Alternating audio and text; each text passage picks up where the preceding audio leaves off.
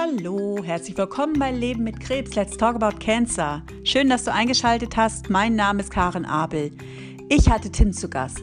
Er ist 20 Jahre alt und Student und erhielt im Juni 2020 die Diagnose Schilddrüsenkrebs, an dem rund 6000 Menschen im Jahr erkranken und meistens Frauen von über 60 Jahren. Wie die Diagnose und die Therapie Tims Leben emotional und spirituell verändert haben, erzählt er sehr offen in dieser Podcast-Folge. Ein sehr interessantes Gespräch aus der Perspektive eines jungen Betroffenen, aber auch ein Austausch zwischen zwei Generationen. Vielen Dank, Tim, für das Teilen deiner Geschichte und euch wünsche ich viel Inspiration beim Zuhören. Hallo Tim, grüß dich. Schön. Hi. Wie geht's dir? Ach, äh, ganz gut. Bisschen erschöpft. Ich komme gerade von der Arbeit, aber ansonsten alles gut soweit. Bei dir? Auch alles gut. Ich äh, arbeite ja nicht, aber was machst du, dass du arbeitest? Gleich reinsteigen ins Gespräch? Äh, also das, ich ähm, arbeite als Aushilfe im äh, Uniklinikum hier in Mainz. Also ah. ich mache nur, ich bin praktisch nur Aktenschieber und ein bisschen. Äh, okay. Hauptberuflich bin ich äh, Student. Ah, okay. In der Klinik. Da bekommst du einiges mit, oder? Ähm, ja, es geht ein bisschen, aber jetzt nicht so viel eigentlich tatsächlich. Okay, gut. Nee, schön, aber ähm, ich freue mich erstmal, dass du bereit bist, ein Gespräch auf meinem Podcast zu führen, weil du bist jetzt der zweite Mann, also gerade Männer reden ja nicht so gerne gerade über Krebs und umso mehr freue ich mich. Und ähm, es wäre toll, wenn wir auch gleich einsteigen könnten. Hast du meinen Podcast schon mal gehört? Weißt du, wie das losgeht? Äh, ja, ja klar, schon... mein... Ah ja, klar. Jetzt hör ich mal ein. Natürlich hast du mich schon gehört, ja, logisch. Ähm, weil manche haben die Folgen nicht angehört, aber in deinem Fall weiß ich es ja. Ähm, ja, erzähl doch einfach mal von deiner Diagnose und äh, erzähl mal, wie alt du bist. Bitte. Achso, ja klar. Äh, also erstmal, ich bin jetzt 20 und habe mhm. die Diagnose auch mit 20 bekommen. Ja. Ähm, es war tatsächlich ein reiner Zufallsbefund. Okay, klar, es ist immer ein Zufallsbefund, oder oft, aber ja. jetzt in dem Fall war es, äh, ich sag mal, riesiges Glück im Unglück. Äh, ich hatte über mehrere Monate so Schlafprobleme gehabt. Äh, ich weiß nicht, ich habe, hab, ich konnte sechs Stunden, ich konnte acht, konnte teilweise so zehn Stunden durchschlafen. Bin den nächsten Morgen aufgewacht und war komplett gerädert. Also, mhm. weil mir total nicht erschöpft, das habe ich ein paar Monate so laufen lassen und dann im Februar letzten Jahres meinte ich so, okay, das geht so nicht weiter. Mhm. Ähm, überlegt, kann es vielleicht irgendwas Psychisches sein? Ähm, weil körperlich ging es mir ansonsten eigentlich gut, war aber nichts. Ähm, dann weißt du, gut, gehst du mal hin, lässt du mal abklären, kann ja eigentlich nicht schaden. Mhm. Und dann bin ich halt hingegangen, die haben diese typischen Tests halt gemacht, Eisenmangel, die Schilddrüsenwerte angeguckt, ähm, äh, da mich auch zum HNO-Arzt HNO überwiesen, ja. äh, dass die dann mal schauen, ähm, wie es mit der Nase aussieht und okay, was hier noch ich glaube, das, das war es auch so weit. Die haben noch irgendeinen anderen Test gemacht, fällt mir gerade nicht ein, ist aber auch nicht wichtig für die Geschichte. Mhm. Ähm, auf jeden Fall, also die Ursache am Ende dafür hatte mit dem Krebs gar nichts zu tun. Äh, ich hatte einfach nur vergrößerte Nasenmuscheln durch eine Allergie. Ähm, so Schilddrüsenwerte waren komplett normal, Eisenmangel war komplett normal, aber beim Ultraschall der Schilddrüse haben sie dann halt einen Knoten entdeckt. Mhm, mh. Meinte die Ärztin aber auch, das äh, ist nichts, das muss nichts Schlimmes sein. Viele Menschen haben einen Knoten, also man schätzt, dass so zwei Drittel der Menschen einen Knoten in der Schilddrüse haben. Mhm. Und der Großteil davon macht einfach nichts. Meint, mhm. ja, aber gehen Sie trotzdem mal hin, lassen Sie es mal abklären beim Nuklearmediziner, aber holen Sie sich einen regulären Termin. Also jetzt kein Nottermin, sondern so regulär. Ich dann so, alles klar. Ich da angerufen, Termin gemacht, ähm, hatte dann im April oder Mai, ich glaube, es war Ende April gewesen, hatte ich dann den Termin gehabt. Ähm, ja. auch noch mitten in Corona, deshalb habe ich auch noch ein bisschen verschoben gehabt. Mhm. War letztes Jahr alles dann gewesen. Und die haben dann ein, das heißt Zintigramm oder Zintigraph, ich bin mir gerade nicht mehr komplett sicher. Zintigraphie äh, haben sie gemacht? Ja, genau, genau richtig, mhm. das haben sie dann mhm. gemacht. Ähm, und da wollten sie dann gucken, ob dieser Knoten ein sogenannter heißer oder kalter Knoten ist.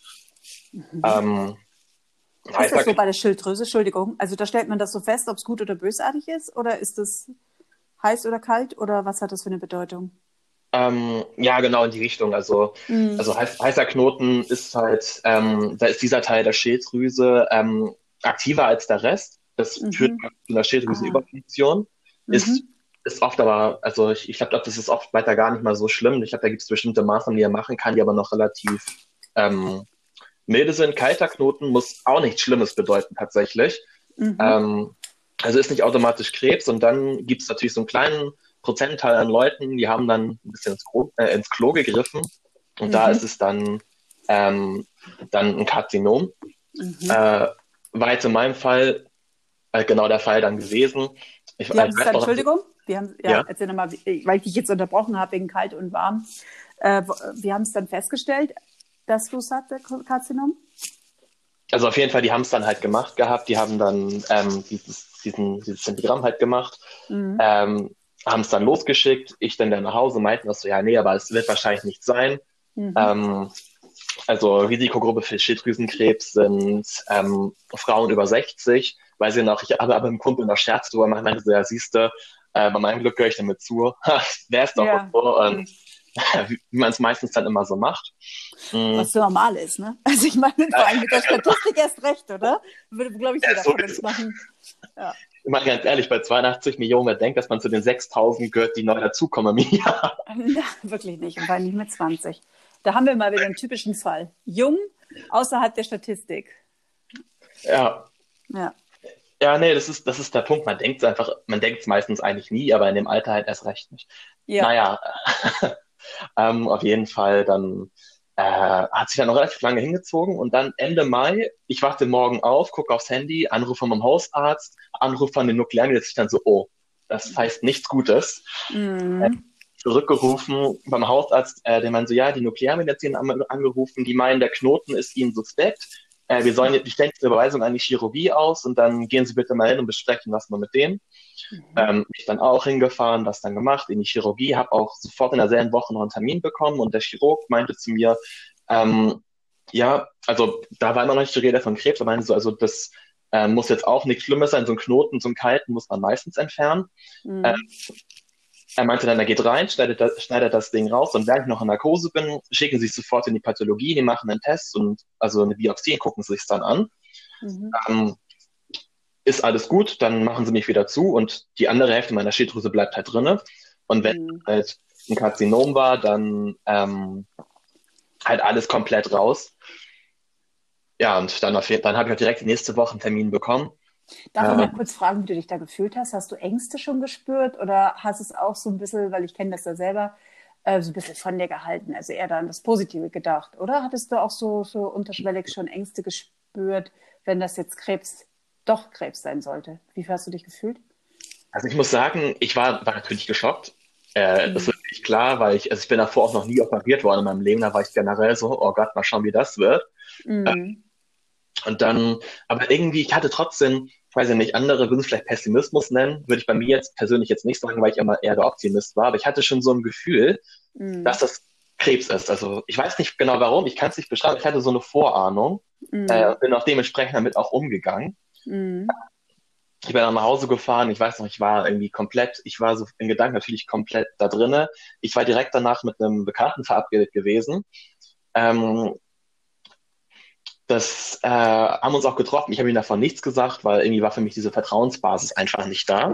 Ja. War, ich war aber die ganze Zeit komplett bei der Sache und meinte dann schon so, ja, ich muss wieder rein, mir geht's nicht so gut. Und dann war ich erstmal drin und habe dann erstmal ein bisschen äh, abtelefoniert. Also habe dann so ähm, so Eltern angerufen, meine beiden besten Freunde und sowas, mit denen das mhm. erst, denen erstmal davon erzählt so und dann war ich auch so, aber ich mache mir jetzt auch keinen riesen Kopf, habe ich gesagt. Nächste Woche werden wir es sehen, vorher können wir eh nichts anderes machen. Mhm. Äh, also ich kann mich jetzt kirre machen bis zum geht nicht mehr, aber wozu? Führt mhm. zu nichts, auch nicht weiter.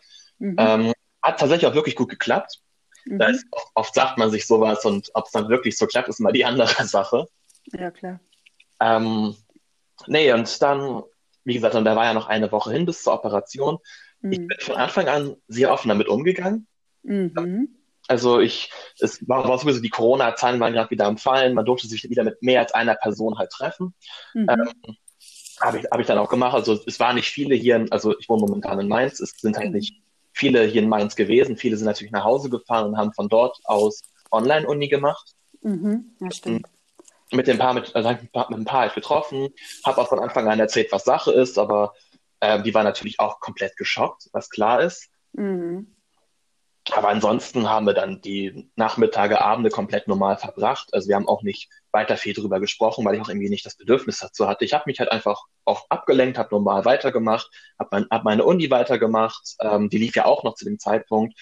Ähm, bin tatsächlich sogar, sogar glaube ich, auch noch einmal arbeiten gewesen. Ich hatte zu der Zeit ähm, nebenbei bei Netto gearbeitet mhm. und äh, war auch nochmal arbeiten gewesen, weil irgendwie ich brauchte das einfach, so dieses normale halt und hat mir auch ganz gut getan. Das ist ja auch normal, aber ganz, ähm, das Verrückte ist doch immer mh, hm, mit dem Krebs, dass wir uns ja auch, dass man sich nicht schlecht fühlt, oder? Ich meine, deine Diagnose für deine Müdigkeit, die hattest du ja. Und Krebs selbst spürt man ja nicht. Also außer es ist zu spät, in den seltensten Fällen vielleicht gibt es es schon, aber das ist ja auch das Fatale so, findest du nicht auch? Also weil diese, diese tödliche Krankheit oder gefährliche Krankheit einzuordnen, aber man fühlt sich ja nicht so. Weißt du, was ich meine? Also, ja, komplett. Ja. Ich bin ich komplett bei dir. Ich habe mich halt nicht anders gefühlt. Überhaupt nicht. Ja. Ich, weder körperlich, gut, psychisch kann man drüber streiten. Ja, ja klar. aber körperlich habe ich mich halt gar nicht anders gefühlt. Ich habe mich davor nicht schlecht gefühlt, ich habe mich immer noch nicht schlecht gefühlt. Ich sag mal, das schlecht fühlen körperlich, das kam ja erst danach, da, nachdem man dann was gegen gemacht hat. Ja, ja, klar.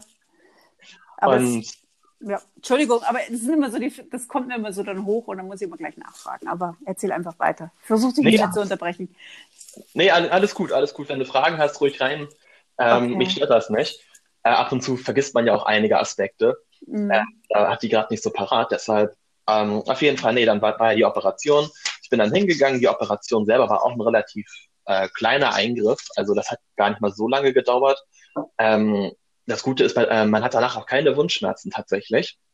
Ähm, das hat irgendwas mit der Lage zu tun, wo es halt rausgeschnitten wird. Also, ähm, also denselben Abend konnte ich auch alleine aus dem Bett raus und alleine auf Toilette gehen und alles. Durfte ich auch. Mhm. Ich war auch nach zwei Tagen schon wieder aus dem Krankenhaus raus gewesen. Mhm. Ähm, auf jeden Fall dann ich aus der Operation raus. Äh, Im Aufwachraum, gut, da ging es mir nicht ganz so gut. Narkose ist scheinbar nicht, nicht so mein Ding. Also mhm. so ein bisschen, ich war da so komplett neben mir. Mhm. Äh, ich, ich hatte natürlich auch den ganzen Leuten versprochen, mich zu melden, wenn ich wieder raus bin. Ich hatte aber keine jedem einzeln zu schreiben, aber ich halt einfach, man kann ja auf Instagram diese Privatfunktion machen, dass man eine Story nur für ausgewählte Leute posten kann. Mhm, mh. Das hatte ich dann einfach gemacht. Äh, einfach so ein, so ein Selfie rein, so ja, ähm, Leute, mir geht's, mir geht's gut, äh, könnte nur ein Bier gebrauchen, so halt einer so einen kleinen Witz mit dran gemacht und dann weißt du, gut, das wissen die Leute Bescheid und jetzt, weil ich war, war komplett neben der Spur, habe mich da wieder zu schlafen hingelegt. Danach ging es mir auch so irgendwie wieder viel besser.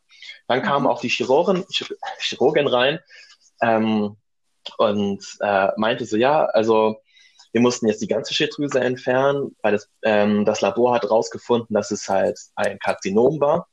Mhm. Ähm, ich war, also natürlich, ich war trotzdem geschockt, aber ich war jetzt gar nicht mal so überrascht, weil ich bin davor ja irgendwie schon davon ausgegangen, dass es das ist.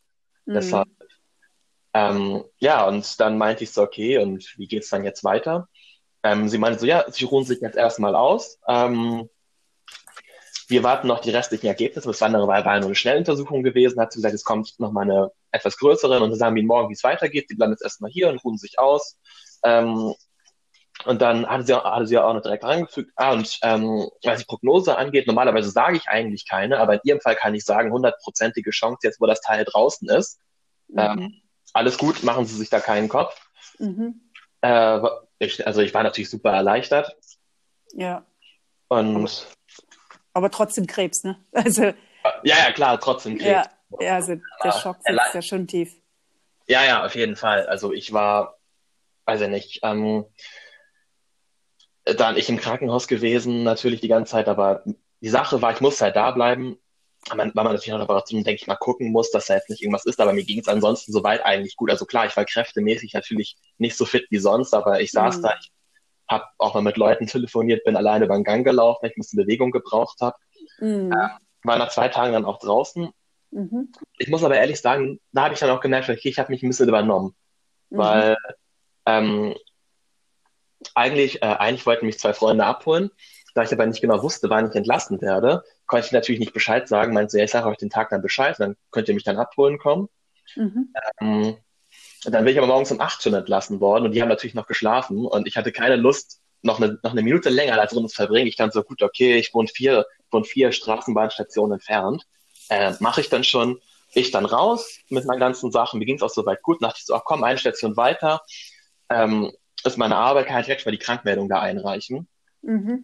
Ja, bin ich dann da gewesen. Ich hatte auch mit dem Chef gesprochen.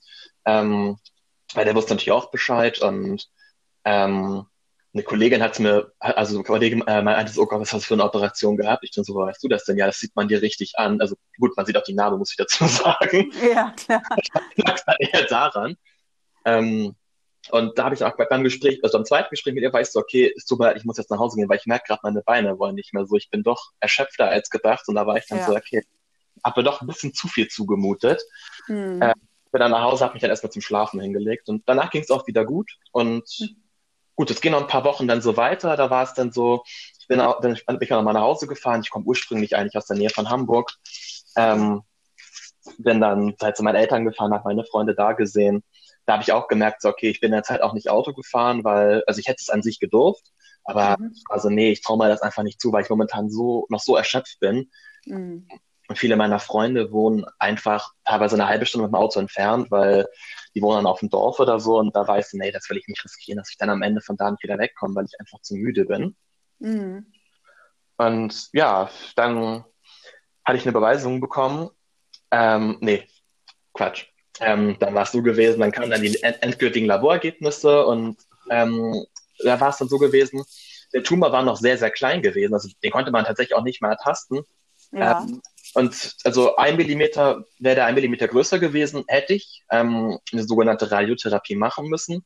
Jetzt, mhm. aber jetzt hatte ich die Wabis machen wollte, aber sie hat es mir empfohlen, um halt die restlichen Schilddrüsenzellen halt äh, wegzubomben. Ja. Und also es ist auch ein, ist auch ein sehr, sehr, ähm, sehr, sehr milde Therapie. Also ich weiß nicht genau, hast du davon schon mal gehört? Also Schilddrüsenkrebs kenne ich überhaupt nicht aus. Du bist der erste Fall. Ne? Ich habe also Strahlentherapie klar, aber jetzt bei der Schilddrüse, ich meine, das ist ja auch eigentlich ein, ich würde sagen, hochsensibles, ist ja ein wichtiges, hochsensibles Organ, oder? Also das steuert ja viele Prozesse im, im Körper. Also ich weiß nicht, was da abläuft. Musst du erzählen. Also, okay, ja, hätte ja sein können. Also ich kannte es. Nee, nee, so bin ich. Nicht ich sag mal, also äh, ich bin nur ehrlich, ich wusste, dass sowas wie die Schilddrüse garantiert existiert, aber dass es die jetzt direkt gibt, das wusste ich jetzt auch nicht, bis ich dann da plötzlich, bis sie Scan, äh, Ultraschall machen mussten und dann bis dann plötzlich der Krebs da war. Jetzt inzwischen bin ich wahrscheinlich gefühlt Experte im Vergleich zu früher. ja, äh, ich kenne die Schilddrüse, seit ich nach Bayern gezogen bin, weil da musst du ein bisschen aufpassen wegen Jod und so. Aber das ist jetzt was anderes. Erzähl einfach weiter. ähm, nee, auf jeden Fall dann ähm, soll ich halt so eine sogenannte Radiotherapie machen. Da geht man auch ins Krankenhaus, man bekommt radioaktives Jod verabreicht und die Schilddrüse, die Zellen produzieren diese Hormone, diese mhm. T3, T4-Hormone, produzieren sie halt mit Jod. Die verbleibenden Schilddrüsenzellen, die, die Rest, wenn auch noch welche sein sollten, die nehmen dann dieses radioaktive Jod an, aber die geben das dann nicht weiter ins Blut, sondern die werden halt sofort zerstört.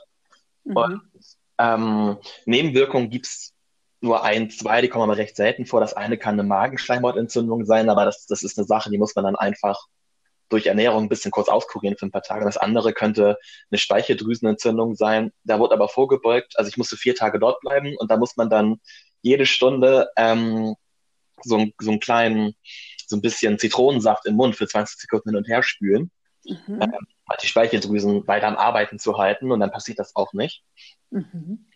Äh, ich kann, kann, ehrlich sagen, ich, ich konnte, glaube ich, drei Wochen danach nichts mit Zitronen mehr essen, weil wenn man das, wenn man das vier Tage jede Stunde macht, dann wird man auch irgendwann. Ja, das glaube ich. Das klingt wild. Spannend. Ähm, aber ich sag mal, aber ich, ich, sag mal, dafür, dass das einzige war, bin ich natürlich äh, vergleichsweise wirklich happy drüber. Ja, da hat man keine Chemo, nichts. Also äh, einfach dieses Prinzip. Nee, das also Strahl. Ja, Entschuldigung. Also Strahlentherapie, Chemotherapie tatsächlich gar nicht. Das wird dann meistens nie gemacht, weil das einfach zu ungenau in dem Fall ist. Mhm. Ähm, also auch riesiges Glück gehabt. Ich sag, wie gesagt, das hast du was von dir erwähnt. Ich habe ja, hab ich kenne ja ein paar von deinen Podcast-Folgen schon und also ich wusste damals schon, dass ich wirklich riesen Glück im Unglück hatte, aber dann auch zu hören, was, was viele andere oder was ihr auch alle äh, alles machen musste, da bin ich ja noch umso, umso happier, also dass ich das zum Glück nicht machen musste. Also, ja, ich kann das nachvollziehen, dass du das so empfindest. Ja, mir geht es aber auch manchmal so, auch wenn ich bei Patient bin, aber man vergleicht sich doch irgendwie automatisch. Und es gibt, gerade so Chemo ist halt immer wieder heftig, ne? Diese ganzen mhm. Chemozyklen und so, das, und die großen OPs und so, keine Frage. Du, ja, und, äh, und das war es, sage ich jetzt mal. Äh, von der Behandlung oder wie ging es dann weiter? Also, also, noch nicht ganz. Also ja. die Sache ist, ähm, ich muss da deshalb vier Tage im Krankenhaus bleiben. Ähm, nicht aus, also nicht wirklich aus körperlichen Gründen, das was da mit mir sein können, sondern einfach nur, weil weil ich so eine hohe Strahlung ausgesendet habe, dass ich auf dem Strahlenschutzgesetz drinne bleiben muss. Also ich, mm. ich war auf so einer extra Station gewesen, das Wasser da extra rausgefiltert, es gab Bleiwände und sowas. Also es war, trotzdem, okay. es war trotzdem eine schöne mhm. Station. Aber mhm. es war dann wirklich auf dem Zimmer sein. Das, das war wirklich das Schlimmste an der Radiotherapie, muss ich wirklich sagen. Ähm, dieses vier Tage nur in diesem Zimmer hocken und zwischen Bett und Badezimmer praktisch hin und her laufen. Mhm, ähm, Isolation, ja. Du musst wissen, ich bin, war vorher mal ein sehr aktiver Mensch. Also ich bin viel draußen gewesen, habe viel einmal gemacht und also ich hatte, hatte zwar einen Zimmernachbarn, aber der war, glaube ich, 80. Erst, sagen wir, 20 mm. Jahre, 80 Jahre ist jetzt nicht gerade, dass man so viele Gesprächsthemen hat. Nee. ähm, das kann ich nachvollziehen, ja. Also ich, also ich weiß noch, ich hätte mal alles in Uni mit reingenommen, was ich das ganze Semester über ein bisschen aufgeschoben hat und habe das alles da wirklich in zwei Tagen gemacht und als ich am vierten Tag dann endlich raus durfte, war ich sowas von froh und ähm, und das waren nur vier Tage, gell? Also, aber dir ging es körperlich auch gut. Ich glaube, es ist auch noch was anderes, wenn du natürlich ähm, so isoliert bist und dir geht es körperlich auch. Also du bist sehr schwach, sag ich mal. Ne? Dann bekommst du nichts mit. Aber du warst so vollkommen fit. Ja. Und in Isolation, ja. Mm. Ja, das ist schwierig, ja. Auf jeden Fall, nee. Also dann ging es auch raus. Also ich, gut, an sich körperlich, vom Gefühl her ging es mir jetzt sehr gut. Ich hatte keine Nebenwirkungen, aber ich habe trotzdem gemerkt, dass der Körper sowohl unter Operation als auch unter dieser Radiotherapie halt doch auch gelitten hat. Ist ja klar. Mhm. Also ähm, bei denselben Tag von meiner Adaption wir morgens entlassen worden und ich war wieder selber motiviert und meine so, boah, jetzt, jetzt erstmal schön zum Sport. Oh, ah, echt? Also, ja, also. Ja, das ist die Jugend. So, ja, ja, wirklich. Ich meine, also, Bewegung und Krebs ist gut, aber jetzt erstmal ins Fitnessstudio oder was? Oder joggen. Was hattest du dir gedacht? Äh, ja, nee, ich bin, bin ins Fitnessstudio gegangen. Also, das Schöne da ist, ich bin so Fitnessstudio, die haben das so ein bisschen, die haben das so ein bisschen Personal Training. Nicht, du hast keinen Trainingsplan, sondern du gehst hin und es gibt immer so viele Trainer, dass du sagst, ja, ich möchte gerne das und das machen und die trainieren dann halt mit dir. Oder, mhm. Also du trainierst mit ein paar anderen so, aber maximal halt irgendwie zu fünf pro Trainer und jeder macht seine individuelle Übung. Mhm. Auf jeden Fall ich hin. Ich meinte so, oh, ich kann seit Tagen nichts machen, habe ich gesagt. Bitte power mich mal richtig aus. Oh. oh. Äh, okay. Und ich, ich hatte vorher vergleichsweise hohes äh, Sportniveau natürlich. Und, ja. und er kannte mich auch schnell so, okay, gut.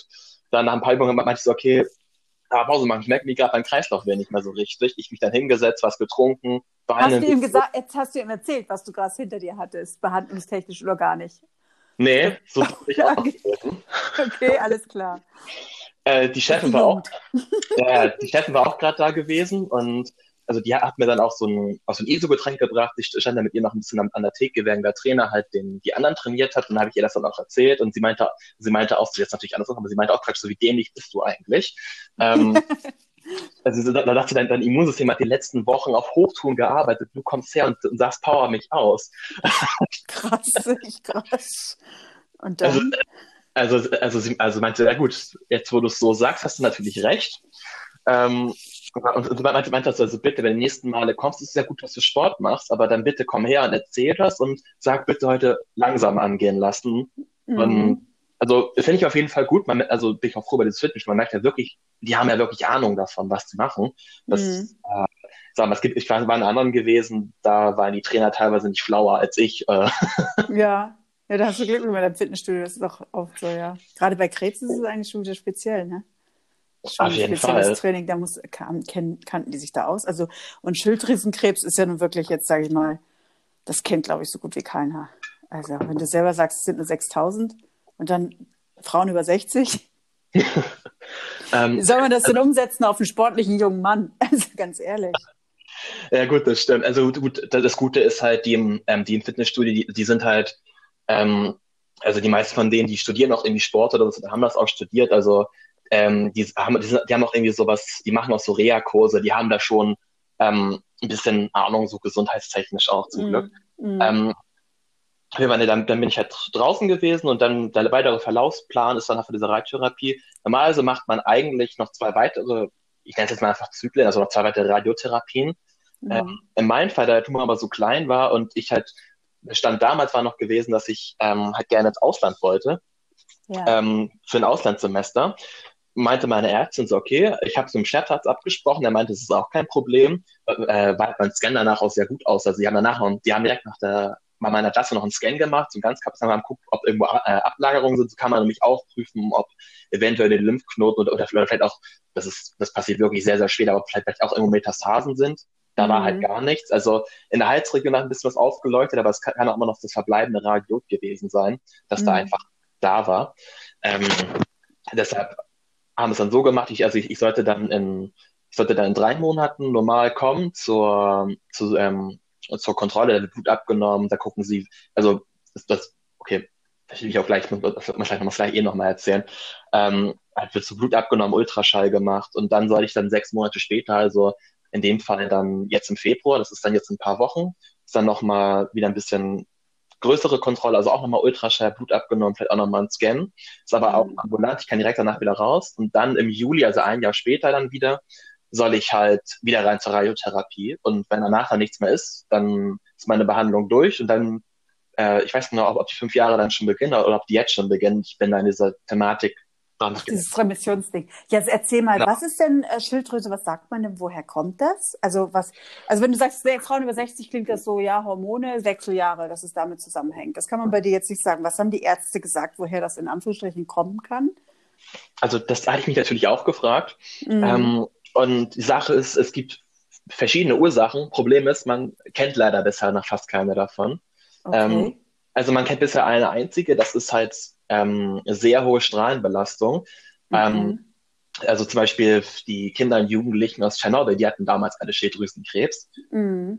die halt direkt, der in der Nähe dieser Reaktorexplosion gewesen sind. Aber ja. ist, auch, ist auf mich jetzt nicht zugetroffen. Also, nee, du bist 20. Also ich war 15, als es war.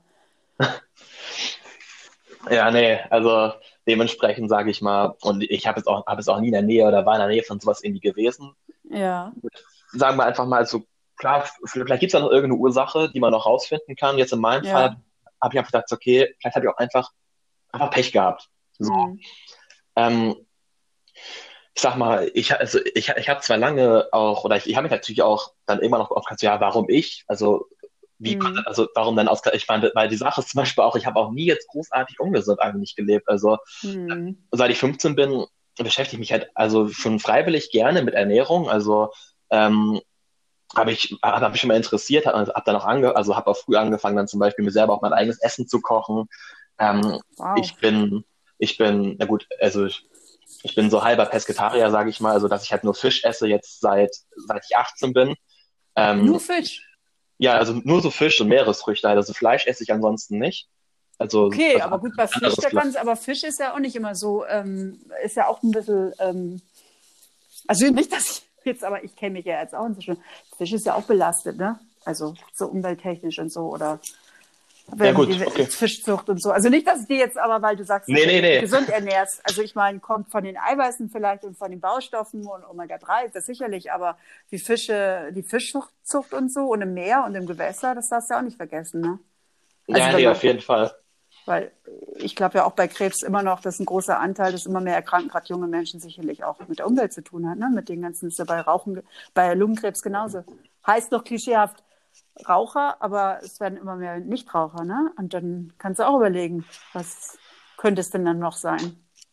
Weil die meisten, die erkranken, haben komischerweise mich auch wirklich gesund gelebt. Also nicht so, wie die Statistik das beschreibt, ne? Heißt damit Fehlernährung, keine Bewegung, noch Rauchen, und das ist aber dir ähnlich. Ja, eben auf jeden Fall. Also ich sag mal, ich, ähm, ich kenne viele Leute, ich habe auch genug Freunde, sage ich mal, die äh, lebten und leben deutlich ungesunder als ich. Also ja, weiß ja nicht, zum Beispiel, ich kenne einige, die, die, ziehen, die ziehen sich fast den ganzen Tag schon so drei Energies rein für morgens um acht, die rauchen, die ernähren sich fast nur von Fertiggerichten, so gut, ich sag mal, so ein bisschen Studentenklischee, sage ich mal. Ja. Ähm, und ich sag mal, die haben, Gott sei Dank natürlich, aber die haben halt keinen Krebs. Ähm, und da kann man sich auch fragen, ja gut, das ist dann.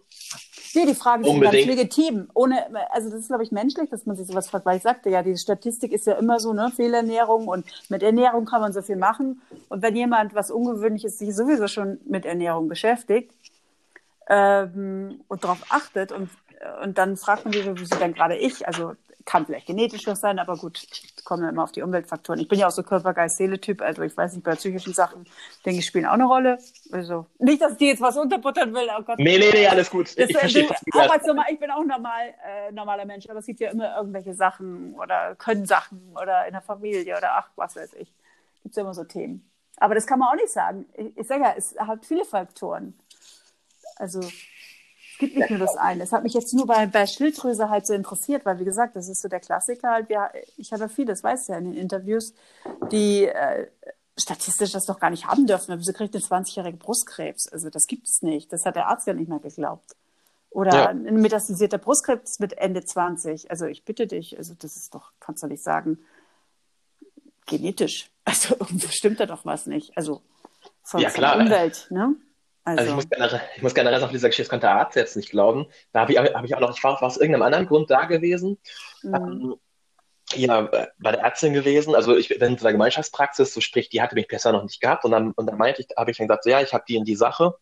Ähm, und äh, man, man eigentlich halt so, ja, nee, also ich äh, hatte halt vorher, also oder ich, ich habe halt auch ein Schilddrüsenkarzinom gehabt und habe halt Schilddrüsenkrebs und, äh, auf jeden Fall, also sie hatte mich so angeguckt, so, okay, vielleicht habe ich irgendwas falsch verstanden mit den Knoten. Sie guckt rein, guckt mich an und sagt so, sie hatten ja wirklich ein Schilddrüsenkarzinom. Das, also das war ein richtiges Schilddrüsenkarzinom. Ich dann so, ja, genau. Also da, also sie, sie dachte vielleicht auch, ist okay, vielleicht, vielleicht hat er irgendwas falsch verstanden mit den Knoten oder so. Und ich dann so, nee, nee, habe ich nicht. Gibt es denn noch welche in deinem Alter oder Jüngere? Also statistisch muss das ja irgendwo vermerkt sein, oder? Hat dein Arzt da was gesagt? Äh, die Chirurgin hatte mir erzählt, also ich hatte natürlich auch gefragt, ja warum, und sie hat gesagt, sie hat, sie hat selber aber Patienten in allen Altersspannen. Sie hat 80-Jährige, sie hatte sogar, hatte sogar mal einen Sechsjährigen gehabt, der das gehabt hat. Ähm, also die Spanne ist da riesig groß, hat sie gesagt. Mhm. Also, also, also, also sie selber meinte halt auch so, ähm, Statistik schön und gut, aber ist halt auch eine Statistik. Das ist halt ja, ja. ein Durchschnittswert natürlich. Ja, das ist ja das. Kann man wirklich so sehen, wenn man weiß, wie Statistiken funktionieren. Aber fragt man sich, warum es sowas eigentlich gibt. Weil es ein voll, vollkommen falsches Bild wirft, aufwirft, ja. Und ja. ja Entschuldigung. Nee, alles gut. Nee, äh, ich war eigentlich schon durch gewesen. ja, nee, aber jetzt, also das gibt es bei dir also auch, dieses Remissionsding. Also du hast halt diese ganz, in Anführungsstrichen, einfache Therapie, aber ähm, du musst immer noch weiterhin zur Nachuntersuchung und ähm, ja, lebst halt jetzt auch so die eng mit den Ängsten, vermute ich mal auch, weil das haben wir, haben wir ja alle, die, die so in Remission sind. Das ist ja so dieses Damoklesschwert, ne, diese fünf Jahre. Mhm. Ich, ich, dachte, die gibt es nur bei Brustkrebs, warum auch immer. Keine Ahnung. Man hat immer so irgendwelche Klischees im Kopf oder Schubladendenken. Ich wusste nicht, dass es bei jedem Krebs so gesehen wird. Aber stimmt, klar. Ähm, wie fühlst du dich denn? Also wie hat dein Umfeld das auch aufgenommen? Jetzt deine Eltern und, und, und deine Freunde? Ähm, also, also jetzt erstmal zum anderen, also ja, genau, das ist die Sache. Ich habe jetzt ein lebenslang, äh, lebenslang, super Deutsch, ich habe hab jetzt ein Leben lang, äh, habe ich äh, diese Kontrollen, also dass halt auch geguckt wird, dass da Okay. Ja, also ne, Leben lang, also auch einfach deshalb ein Leben lang, weil es halt die andere Sache, da die Schilddrüse mir jetzt ja fehlt und diese Hormone ja irgendwo herkommen müssen, mhm. äh, muss ich jetzt morgens das Hormon immer manuell als Tablette einnehmen. Ähm, also ich sage mal, wenn eine Schilddrüsenunterfunktion hat, der kennt das, die müssen das auch machen. Ja. Hm.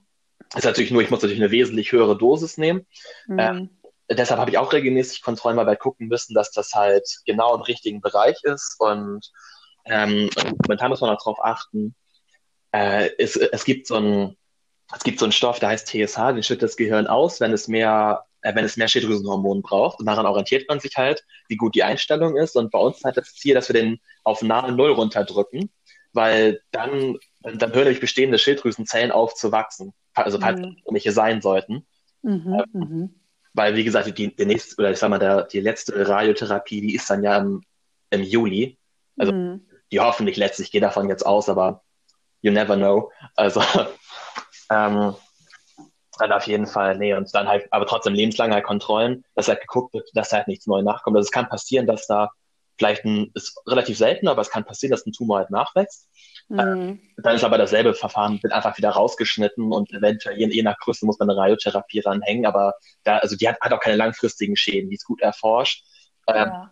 Also hat, hat keine Auswirkung irgendwie auf ähm, Thema Kinderkriegen oder sowas. Okay. Äh, also ist einfach nur die nächsten vier Monate danach sollte man am besten wäre in meinem Fall, sollte ich keinen schwängern, aber hatte mit 20 jetzt auch nicht vor. Also. Okay, okay. Entschuldigung. Nee, alles gut.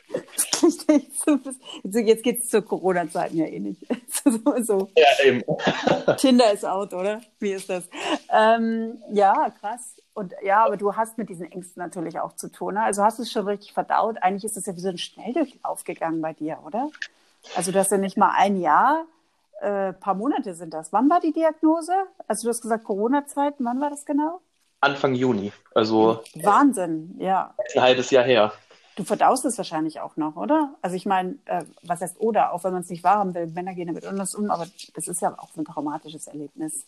Es ist so eine Diagnose und jetzt ist ja dein Leben, du lebst ja jetzt quasi mit dem Krebs, oder? So empfindest du das wahrscheinlich, vermute ja. ich mal. Äh, du hast es im Hinterkopf. Ich meine schon, die Tablette erinnert dich jeden Tag dran. Irgendwann wird es Routine. Ich weiß es selber, als ich das erste Mal meine Tablette genommen habe, da habe ich echt gedacht, oh Gott. Und jetzt gehört die zu meinem Leben dazu. Ähm, aber mh, mm, wie, ja, genau, deswegen nochmal darauf zurückzukommen. Familie und Freunde, ist das jetzt alles für die abgehakt? Also ist ja alles gut und passt schon? Oder wie gehen immer gerade die Eltern? Für die ist es ja auch besonders schlimm, so als Außenstehende. Also für dich natürlich sowieso, das meine ich jetzt nicht, aber spielt ja auch eine große Rolle bei so einer Erkrankung. Wie ist das da? Äh, also klar, das war, war, dass es für alle ein Schock war, das ist äh, untertrieben, sind wir ehrlich. Mhm. Oh. ähm, also ich sag mal, also ich muss sagen, sie sind wirklich alle sehr gut damit umgegangen. Also auch, ich sag mal, auch insbesondere auch meine Freunde oder vor allem auch, vor allem auch Leute, die, oder Freunde, die ich erst jetzt im Studium kennengelernt, die ich zu dem Zeitpunkt noch nicht mal ein Jahr kannte, mhm. äh, sind da wirklich sehr gut umgegangen. Ich habe nur Zuspruch bekommen. Also ich habe sowas von Unterstützung bekommen, da bin ich auch immer noch sowas von dankbar für. Mhm. Äh, das ist unfassbar. Also ähm, alle haben auch so mitgefühlt und so tolle Reaktionen. Also ich da, wie gesagt, also ich war, also ich meine, ich war direkt überrascht, weil ich, weil, weil ich sag mal, so will ich mir natürlich meine Freunde auch aus, also möchte ich sie haben, aber die sind da alle so, so mit gut umgegangen, obwohl das für die natürlich auch äh, was war, woran die geknabbert haben. Also, mhm. Also du, du bist positiv überrascht worden, auch von Leuten, die du gar nicht so gut kennst. Auf jeden Fall. Also, von denen du es quasi nicht erwartet hast, wie man das oft so hat. Ne? Man, es ist ja, auch ja, ja. ja. Auf jeden Fall. Also ähm, natürlich klar, es, es war für die auch hart, für meine Eltern war es äh, auch hart. Also also klar ist es so, also ich, äh, wie es wie dabei jetzt so ging, das ähm, kann ich jetzt gar nicht mal so genau sagen, ähm, weil, also klar, ich habe Ihnen davon erzählt, wir haben auch fast jeden Tag auch telefoniert. Ähm, die meinten auch, die, also die, die meinten auch so, oh Gott, wir kommen runter nach Mainz. Ähm, und ich, und ich, aber ich meinte so, also ich meine, es ist echt nett gemeint von euch, aber die Sache ist, ihr dürft ins Krankenhaus nicht rein wegen Corona, ich darf keinen Besuch empfangen. Die, Hotel, die Hotels hatten ja noch zu zu dem Zeitpunkt. Mhm. Ähm, da meinte meint ich dann so, ist echt, echt nett gemeint von euch und außerdem manches, aber irgendwie, ich, äh, ich sag mal, ähm, ich komme direkt, direkt danach zu euch hoch, aber ich brauche das auch ein bisschen irgendwie. Also ich wollte auch, ich wollte danach auch so ein bisschen alleine sein und wollte nicht, dass jemand die ganze Zeit da ist, der mich so umsorgen möchte. Ich, also ich habe auch da schon alleine gewohnt gehabt. Ich habe jetzt nicht in der WG gewohnt oder so. Das war dann ganz gut. Okay, jetzt im Nachhinein muss ich, muss ich ehrlich sagen, es war damals auch so eine Schnapsidee, sage ich mal, weil also ich war dann auch so, ich meinte, ich, ich gehe auch alleine ins Krankenhaus und bin dann mal alleine hingelaufen äh, oder alleine hingefahren, äh, auch alleine zurück. Ist im Nachhinein sagt man so, okay, vielleicht mal doch ein bisschen ähm, emotional Support mitgenommen. Ja, ja. Weil ich dann doch auch ein bisschen später dran knabbern und okay, krass, ich habe das ja dann wirklich, also an sich ja wirklich alleine, klar muss es immer alleine in irgendeiner Form durchmachen, aber ja doch auch vergleichsweise alleine durchgemacht. Also ja gut, das ist jetzt auch wieder falsch gesagt. Also ich habe ja viel Zuspruch bekommen und habe ja auch viel, also hat auch viele Leute da und ich habe auch mit mehreren Leuten dann noch regelmäßig telefoniert, aber trotzdem, ich nee, ich weiß schon, was du meinst. Du hast vollkommen recht, dass dich jemand begleitet und dass du jemanden hast, also einfach auch, der nur da ist, gell? Also das ist schon, spielt eine Rolle. Aber ich kenne das. Das ist dann hat man auch so, manchmal hat man so ein bisschen Probleme, Hilfe anzunehmen. Das kann ich nachvollziehen. Aber im Nachhinein würdest du schon sagen, es wäre vielleicht ganz gut gewesen, wenn da mal jemand dabei gewesen wäre. Einfach nur, was zu Corona-Zeiten ja wirklich schwierig ist, vom Emotionalen her, denke ich auch, ne? Auf jeden Fall. Also das war ja auch die Sache. Ähm, also gut, ich, also jetzt für nächstes Jahr, für die nächste Jahr, ich habe auch schon gesagt, ich habe auch schon mit Leuten gefragt, so ja, ähm, das, das wird Mitte Juli sein, weil Ende Juli äh, wird sie mich dahin begleiten, also mich da einfach hinbringen. Also mhm. es war, war, dann so, ja, natürlich mache natürlich mach ich das, kein Thema und sowas. Ähm, mhm. Nee, also es ist auch die andere Sache, weil, also ich hatte ja ich hatte mit meinen Eltern gesprochen und dann hatte ich, glaube ich, halt auch so jeden oder auch jeden zweiten Tag mit halt meinen beiden besten Freunden telefoniert. Ähm, die eine davon, die wohnt oben halt in meiner Heimat, in der Nähe von Hamburg. Und der ja. andere, den kenne ich noch aus meiner Zeit in Madrid. Ich hatte für ein Jahr FSJ in Madrid gemacht und mhm. war natürlich auch in Madrid gewesen. So sprich, es war dann auch jetzt von denen keiner vor Ort. Und ich hatte auch Leute hier vor Ort, die haben ja auch, haben mich auch gut unterstützt, so, aber war natürlich, natürlich diese Vertrauensbasis noch nicht da, weil man sich noch nicht so lange mhm. gekannt hat. Ja. Und also es, es war zwar trotzdem Vertrauen da, aber halt nicht dasselbe Maß einfach. Ähm, die Telefonate haben wirklich sehr geholfen, aber es war natürlich auch einfach nicht dasselbe, wie die Person da ist. Ähm, ja, auch das typische Corona-Problem, was wir gerade alle haben, oder? Wir sind alle nur noch irgendwie online und telefonieren und Zoom verbunden, aber gar nicht mehr so äh, räumlich. So, dann in so einer Situation. Ja, nee, auf jeden Fall. Das ist halt ähm, natürlich klar. Also ich ich, sag, ich sag mal so, okay, so per Technik ist halt besser als gar nichts, aber ich sag mal, das andere wäre doch schön, wenn man sich auch mal wieder irgendwann bald mal persönlich sehen könnte. Ähm, ja klar, das braucht der Mensch ja auch, ne? Auf jeden Fall. Aber gut, ich sag mal, das Ende ist ja in Sicht. Also ähm, dauert vielleicht noch ein bisschen, aber jetzt nicht mehr allzu lange. ja, äh, hast du denn Fernuni, äh, Fernuni, Online-Uni oder ja jetzt sowieso, jetzt ist ja gerade wieder totaler Lockdown, aber zwischendurch hattest du normal Uni war doch gar nicht, oder war zwischendurch Uni? Wie nee, es war, war alles Online-Uni. Also ich hatte auch, ich hatte auch während diese vier Tage da im Krankenhaus in der Isolation gewesen bin, hatte ich auch Online-Seminare und habe die auch von dort aus gemacht. Äh, deshalb, nee, es war die ganze Zeit Online-Uni, jetzt auch Online-Uni wieder gestartet. Ähm, nee, auf jeden Fall. Aber die Sache war, also um nochmal zurückzukommen auf dieses, wie ich da mit diesen Ängsten eigentlich umgegangen bin, dieses, mhm. diese, dass diese Ängste erst so hochgekommen sind, das kam eigentlich erst viel, viel später. Ich glaube so Oktober, November erst. Davor, ich weiß noch, die Zahlen waren richtig niedrig, es wurde alles gelockert. Ähm, ich hatte eine Woche nach meiner Radiotherapie, hatte ich ähm, über einen gemeinsamen, äh, gemeinsamen Kumpel hatte ich noch weitere Leute kennengelernt. Ähm, der eine davon ist, ist inzwischen auch wirklich, also auch, auch einer meiner besten Freunde geworden. Ähm, mhm. Wohnt zum Glück, also wohnt auch hier in Mainz natürlich. Sprich, ist halt auch vor Ort. Jetzt, jetzt inzwischen wohnen wir sogar im selben Gebäude, ähm, so durch Zufall. Ist halt auch ganz witzig und auf jeden Fall, da hatte ich halt mehrere Leute kennengelernt und bin so bei diesem Kumpel, bei diesen Leuten in diese Freundesgruppe mit reingerutscht. Ähm, und das, das war natürlich auch nochmal komplett Neues. Also das ist, das ist nämlich so eine, so eine Gruppe von ähm, Leuten aus Südamerika, die halt hier studieren.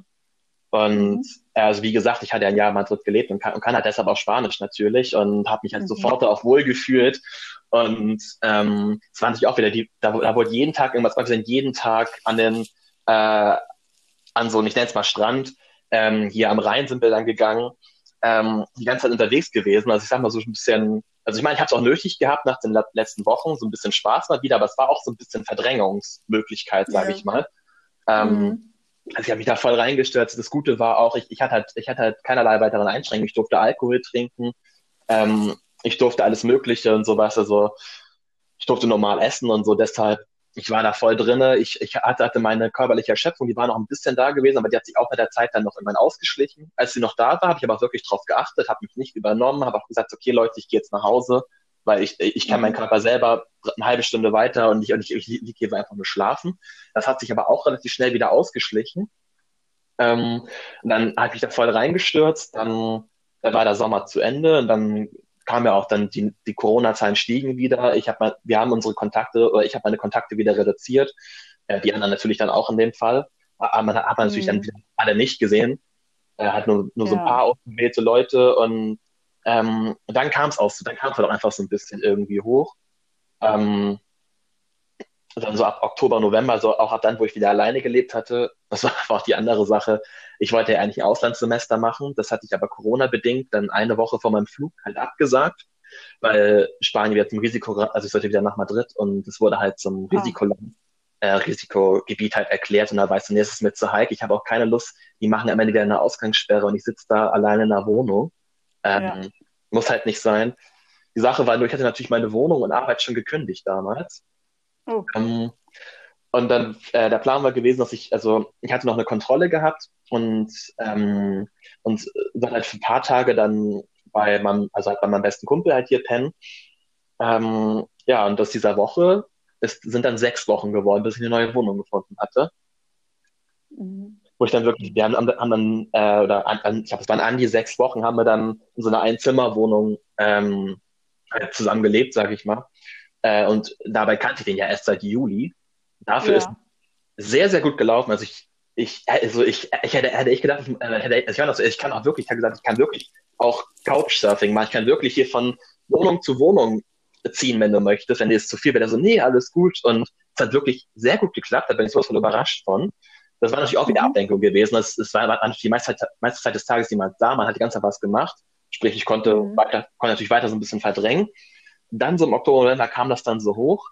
Ich hatte, hatte auch plötzlich so, ich habe es so gemerkt, also ich bin dann teilweise morgens aufgewacht und hatte einfach ohne Grund schlechte Laune. Oder für mich ohne mhm. Grund schlechte Laune. Mhm. Ähm, Verstehe. Und weiß ich nicht. Und äh, ich sage mal natürlich auch, Sport hat er, hat er auch wieder zugemacht und generell alles ein bisschen runtergefahren und ich, ich wusste auch irgendwie mit, mit mir ansonsten, ich wusste mit mir alleine irgendwie nichts mehr anzufangen. Ähm, mhm. hatte mich, hatte mich teilweise auch gefühlsmäßig so ein bisschen von einigen Leuten dann auch so selbst halt abhängig gemacht. dass sie haben das natürlich nicht gemerkt, aber ich habe mich halt selber davon abhängig gemacht. So, oh Gott, ich will es, weil irgendwie man, man braucht, ich wollte diese Ablenkung wieder haben, mit Leuten was zu machen. Die bietet natürlich Ablenkung. Deshalb wollte ich diese, ja. das halt wieder haben und ja, auf jeden Fall. Und dann, weiß ich nicht. Und ähm, dann war es aber auch so, dass zum Beispiel auch dann hatte ich mich mit Leuten getroffen und als es plötzlich auch eingetreten, dass ich plötzlich so schlechte Stimmung bekommen habe. Mhm. Ähm, ja, hat dann halt versucht, das zu verstecken, aber da war ich offensichtlich nicht gut drinne, weil dann, mhm. dann in einen Tag hatte mich dann halt auch, ähm, ich war mit meinem besten Kumpel unterwegs gewesen, wir waren so ein bisschen spazieren gegangen ähm, und haben uns ein bisschen unterhalten und da hat er es dann halt auch angesprochen gehabt und meinte so, was dann eigentlich los ist, weil momentan irgendwie, hat er mir halt erzählt, zum Beispiel, dass, dass, dass ihm das letztens aufgefallen dass es allen letztens aufgefallen ist, die sich alle voll Gedanken gemacht haben. Die einfach so erzählt, mhm. und so, nee, alles gut. Äh, mhm. Wollte ich halt irgendwie nicht drüber reden, so. Und dann, mhm. Weiß ja nicht, und dann ist halt irgendwie so ein bisschen aus dem rausgegangen. Also ich weiß selber nicht, was mit mir los ist irgendwie. Und dann hat er diese Theorie gesagt, ja, hast du es vielleicht noch nicht ganz verarbeitet, was da passiert ist. Du hast es ja auch alles alleine gemacht und so. Das ja. ist natürlich ultra belastend. Ja. Und dann habe ich halt angefangen, drüber nachzudenken und war so, krass, er hat halt voll recht. Und mhm. dann hatte ich halt angefangen, mich damit zu beschäftigen und wollte dann irgendwie, weiß ich nicht, dann wollte ich mal einen Psycho-Onkologen suchen, aber die waren mhm. sind ultra lang. Ähm, okay. Auch einfach Corona-bedingt. Ja. Und dann fing Uni wieder an, ich hatte wieder Zeit, mich mit irgendwas abzulenken, aber dann irgendwann kam es dann halt komplett, mit kompletter Härte irgendwie. So, ja. in einen Tag kam ich aus dem Bett einfach nicht hoch, weil es mir so schlecht ging. Äh, ich wollte aber psychisch, auch, wollte auch nicht, psychisch, oder? Psychisch, genau, psychisch. Mm, mm. Einfach so schlecht gehen. Ich wollte aber auch einfach nicht drüber reden. Mm. Ähm, und weiß ich nicht, dann sei da noch gewesen, auch, dieses, auch diese selbe Kumpel hat mir dann auch geschrieben und ähm, hat so, ja, und was geht gerade so bei dir? Dann so, ja, ich bin, da habe ich dann doch irgendwie erzählt, was war, meinte, ich bin in die Gasse aus dem Bett nicht hochgekommen. Mhm. Äh, und dann er, er mich sofort angerufen und, und, dann und dann haben wir drüber geredet und sowas auch und ja. Und danach, danach habe ich dann gesagt, okay, das kann so nicht weitergehen. Ich muss mich der Sache jetzt eigentlich mal stellen und mich damit wirklich beschäftigen. Und das wird, wird nicht von jetzt auf gleich gehen, das wird ein Prozess. Aber mhm. ich mache das nicht. Und das habe ich dann halt gemacht. Dann hatte ich dann ein bisschen rumgegoogelt, auch einfach so. Ähm, bin dann, hat das, hat das so nach, auch nach Krebs-Podcast geguckt. Also Podcast war davor irgendwie nie so mein Ding. Ich war sehr gut, wenn es anderen hilft. Mal schauen. Da bin ich auch jetzt erstes auf deinen gestoßen und habe mir den dann noch angehört. Und mhm. äh, der hat mir sowas von geholfen. Also ich, äh, ich, ich war was von den Abend, wo ich deinen Podcast entdeckt habe, habe ich mir so drei Folgen am Stück reingezogen. So, so schön hier beim Kochen, so schön hier beim Kochen gewesen. Das hat mir so geholfen einfach, weil ähm, weil ich mich auch in so vielen Erfahrungen, so teilweise mit auch mit Ärzten vielleicht oder weil generell das Umfeld auch reagiert hat, halt auch irgendwie wiedererkannt habe. Ähm, Wie schön. Mhm. Und das war, das war echt super. Also deshalb auch nochmal hier ein riesiges Dankeschön, dass du diesen Podcast wirklich machst. Äh, das und da habe ich, auch, hab ich auch angefangen, zum Beispiel auch so, Danke. zum Beispiel, weiß ich nicht, so, keine Ahnung, ich, ich habe mal bei Biokrebs mal vorbeigeschaut, was öfter mal erwähnt worden ist, oder ähm, habe auch generell auch angefangen, also es hat mir einfach irgendwie geholfen, weil es, es war für mich wie so eine Art Selbsthilfegruppe, sag ich mal, wo man, mhm. man ist nicht alleine, weil das war mein Punkt gewesen. Ich, ich kam mir komplett auch irgendwie abgeschnitten vor. Ähm, ja. Weil klar. Kann nachvollziehen alles. Na, unbedingt, ja. aber natürlich auch noch mit meinem Alter, sag ich mal. Also irgendwie ähm, keiner von meinen Freunden, keiner in meinem Alter konnte das nachvollziehen. Ähm, so Gott, zum Glück. Äh, mhm. Natürlich war es okay, aber man kann sich trotzdem. Aber es kann keiner. Ich glaube, das ist, also jetzt, wenn du, ja, ich will nicht sagen, wenn du Rentner bist, weil du bist ja einer im weiten Umfeld, einer der wenigen oder ja. ein, der Einzige, der Krebs hat. Also sag ich mal, in deinem mhm. Alter. Bei mir ist es, obwohl ich älter bin, ich bin mit 48 diagnostiziert worden, ist es dasselbe, ne? Also es ist, Krebs ist schon eher so ein Thema, was du beeilt eins einstufst. Also über 60, sage ich mal, 70. Ja, nee, das stimmt. Und es war natürlich auch plötzlich, ich sag mal, äh, ich habe mir Fragen gestellt, die sich andere noch nicht gestellt haben. Ich, ich, ich habe mich mal mit Sachen ja. mit dem Tod natürlich beschäftigt, ähm, ja. generell mit dem Leben. Und es war also, ich sag mal, so eine Sinnsuche hatte ich vorher mit 18 schon mal betrieben oder immer wieder mal betrieben, aber jetzt war es halt, das äh, hat im Dezember in so, so eine kleine Existenzkrise richtig ausgeartet, weil irgendwie ich wusste, wusste mit mir mhm. selber irgendwie nichts mehr anzufangen. Ähm, mhm. Da muss ja doch auch. Depressionen. Ja, genau. Und dann muss er dann auch irgendwie wieder rauskommen. Das hat mhm. Gott sei Dank nicht lange angehalten, weil ich da war schon in diesem Modus drin. Ich habe mich natürlich schon seit November damit dann beschäftigt gehabt, generell mit der Thematik. Und dann, also für mich ist es immer hilfreich gewesen, ich hätte mich hingesetzt und hatte angefangen, einfach zu schreiben und bin so drauf gekommen, was denn eigentlich das Grundproblem ist. Und sobald ich das weiß, wusste ich halt, was ich dagegen machen soll äh, oder machen kann. Äh, ja. Hast du dir auch andere Hilfe geholt? Weil ich kenne ja den, auch so den Prozess. Ich habe ja auch keine psychoonkologische Hilfe in Anspruch genommen. Ich bin ja über die Persönlichkeitsentwicklung so ein bisschen auf die Schiene gekommen und auch über den Podcast von Laura Marlina Seiler. So habe ich ja auch meinen Weg gefunden. Ich habe, also ich meine, ich bin, mein Prozess ist schon länger. Hast du dir auch so, so Unterstützung geholt? Also außer Podcast, so Lektüre oder ähm, wie hast du das gemacht? Also tatsächlich gar nicht. Also das, das Gute war, ähm, ich hatte schon mal, hatte damals, als ich, glaube von 16 bis 18 hatte ich schon mal eine Therapie aus anderen Gründen gemacht und das hat mir halt auch mhm. so viele Methoden mitgegeben, wie man sowas am besten umgehen kann oder wie man mhm. am besten auf den, Grund, auf den Grund gehen kann. Umgehen in der Situation ist was anderes natürlich. Ähm, okay. Dann hatte ich auch mal reingehört, diesen Podcast von äh, Laura Marlina, äh, Laura Marlina Seiler. Seiler, ja, gut. Genau, genau, hatte ich auch mal reingehört, habe ich auch durch, durch deinen Podcast draufgekommen. Ähm, okay. Ich hatte mich auch vorher schon mit dem Thema Spiritualität auch schon mal beschäftigt gehabt, also vor dieser ganzen Krebsgeschichte auch. Aha. Ich hatte mich dann, das ist richtig spannend. Ja, ich, ich weiß nicht genau, wie ich drauf gekommen bin, aber es hatte mich damals so zwischen, zwischen FSJ und Uni, bis Uni losgegangen ist, irgendwie voll interessiert. Und dann hatte ich mir dann auch, so auch ein bisschen online was durchgelesen und ähm, mich generell auch damit ein bisschen beschäftigt, so, hat auch angefangen zu meditieren ähm, das mhm. habe ich, hab ich, dann jetzt auch wieder aufgenommen. Ähm, also auch insbesondere, ich mache auch äh, gerne so Chakra-Meditation, weil das hilft mir halt, mhm. mich auf irgendwas zu konzentrieren halt. Ja. Ähm, und das hat mir auch super geholfen, auch bei dieser Existenzkrisensache, weil dann konnte ich mich irgendwie selber so, so sammeln und äh, mich auch wieder ein bisschen so innerlich, sage ich mal, zusammenbekommen, einfach weil ich in diese Ruhe reingekommen bin. Und dann konnte ich auch wieder mehr so, okay, ich sag mal, ähm, so Sinnsuche und das wieder viel besser reinkommen. Und ähm, auf jeden Fall, also an, an, verstehe, ja. Also ansonsten so weitere Hilfe. Also ich habe halt trotzdem auch mit äh, auch mit auch mit ein paar Freunden drüber gesprochen, aber das halt mhm. auch nicht so oft, weil das auch diese Sache, sage ich mal, ja, das kennst du wahrscheinlich auch. Es gibt einfach viele Erfahrungen, die die können Menschen, die keinen Krebs haben, einfach nicht nachvollziehen. Ähm, ich sag mal, die, keine Ahnung, also ich sag mal, die, also für die war es ja auch neu gewesen, ähm, wie für mich auch, das wusste ich selber auch nicht, dass, sage ich mal, dass, äh, wenn es einem körperlich gut geht, vom Krebs her, sage ich mal, dass, also dass dann mhm. eigentlich alles normal ist. Das dachte ich damals ja auch, als die Diagnose kam. So, okay, ich mache Operation, Thera Radiotherapie, dann bin ich durch und es ist wieder alles normal wie früher. Ähm, mhm. dann, dann ist im Oktober so der Schimmer gefallen, nee, das wird nicht mehr alles wie früher sein, das ist eine neue Normalität, nee. die ich jetzt gewöhnen muss. Ja.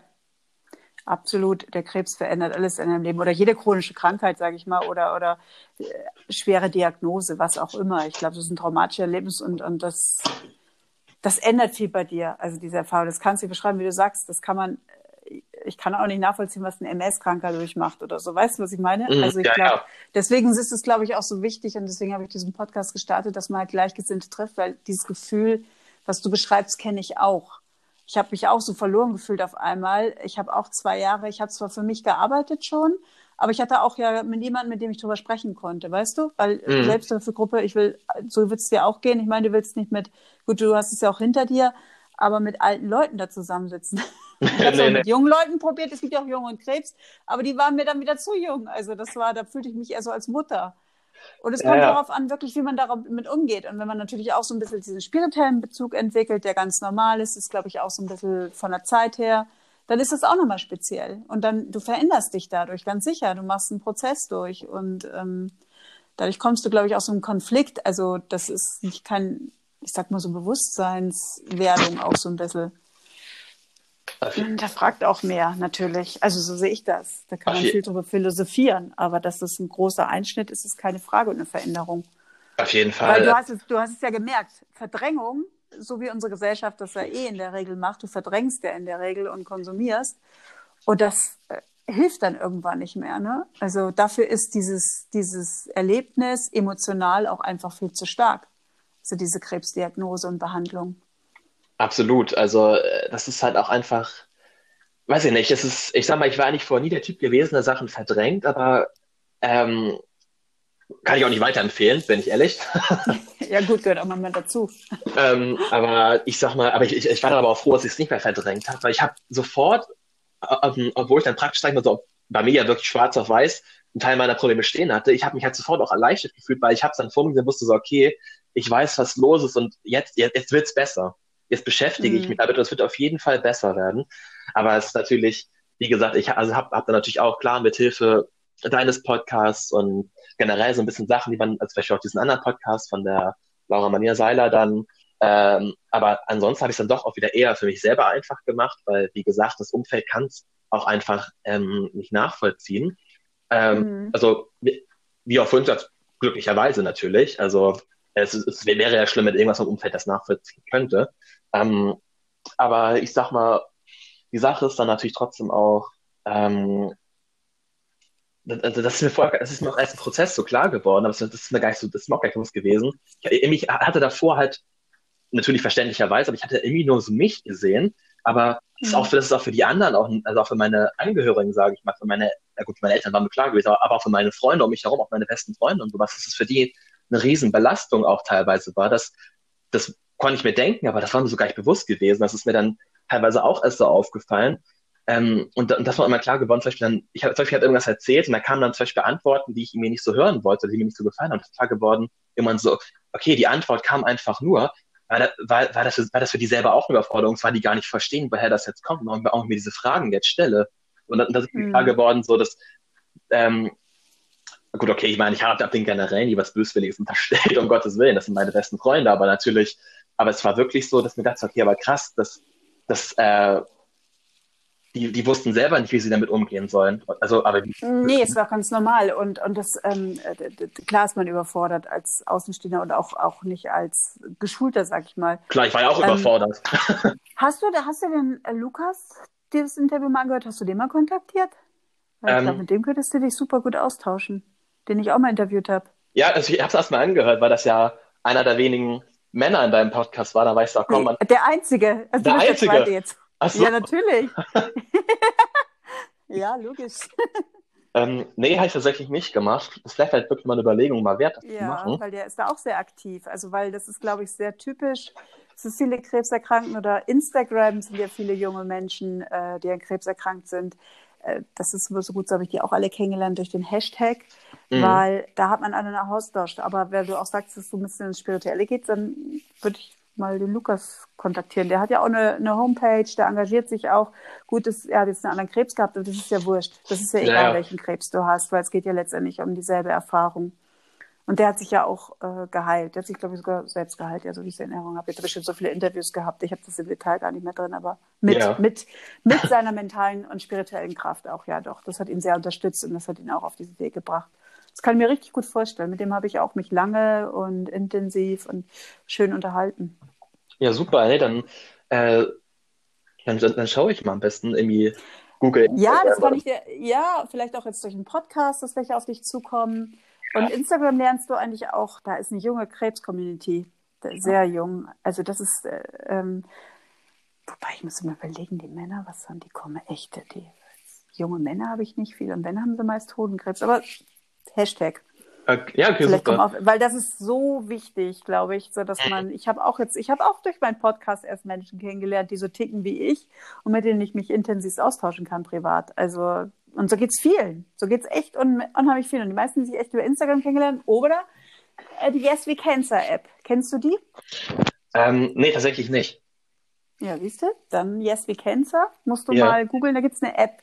Das ist auch eine super App. Da kannst du auch ähm, eingeben, wer du bist, was du hast, Diagnose und dann wirst du quasi gematcht. Wie bei Nein, nein, äh, da lernst du halt dann Gleichgesinnte kennen, auch mit derselben Krankheit, Alter etc., männlich, weiblich, keine Ahnung. Ja, ja, nee, super. Also du, du kannst mir auch gerne, wenn du möchtest, äh, irgendwie mein Instagram verlinken oder sowas, dass wenn Leute auch irgendwie Fragen mich aber nicht einfach so anschreiben, aber mich auch gerne anschreiben, anschreiben können. Ja, ja, gerne. Ja. Hätte ich dich jetzt sowieso als nächstes gefragt. Und Weil das ist ja auch Sinn, Sinn des Podcasts. Da haben sich ja auch schon mehrere Leute getroffen.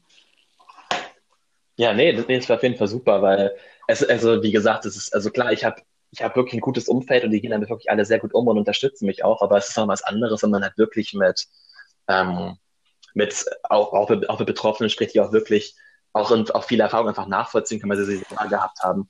Ja, es geht ja auch um die Ängste, ne? Oder es geht ja wirklich um die Themen, die ja. dann einfach in dein Leben fallen. Und das mit 20 ist es eh noch mal schwieriger. Und ein Krebs ist nun mal mit Tod behaftet. Das heißt nicht, dass du stirbst. Ich habe äh, auch gedacht, ich lebe nur noch ein Jahr.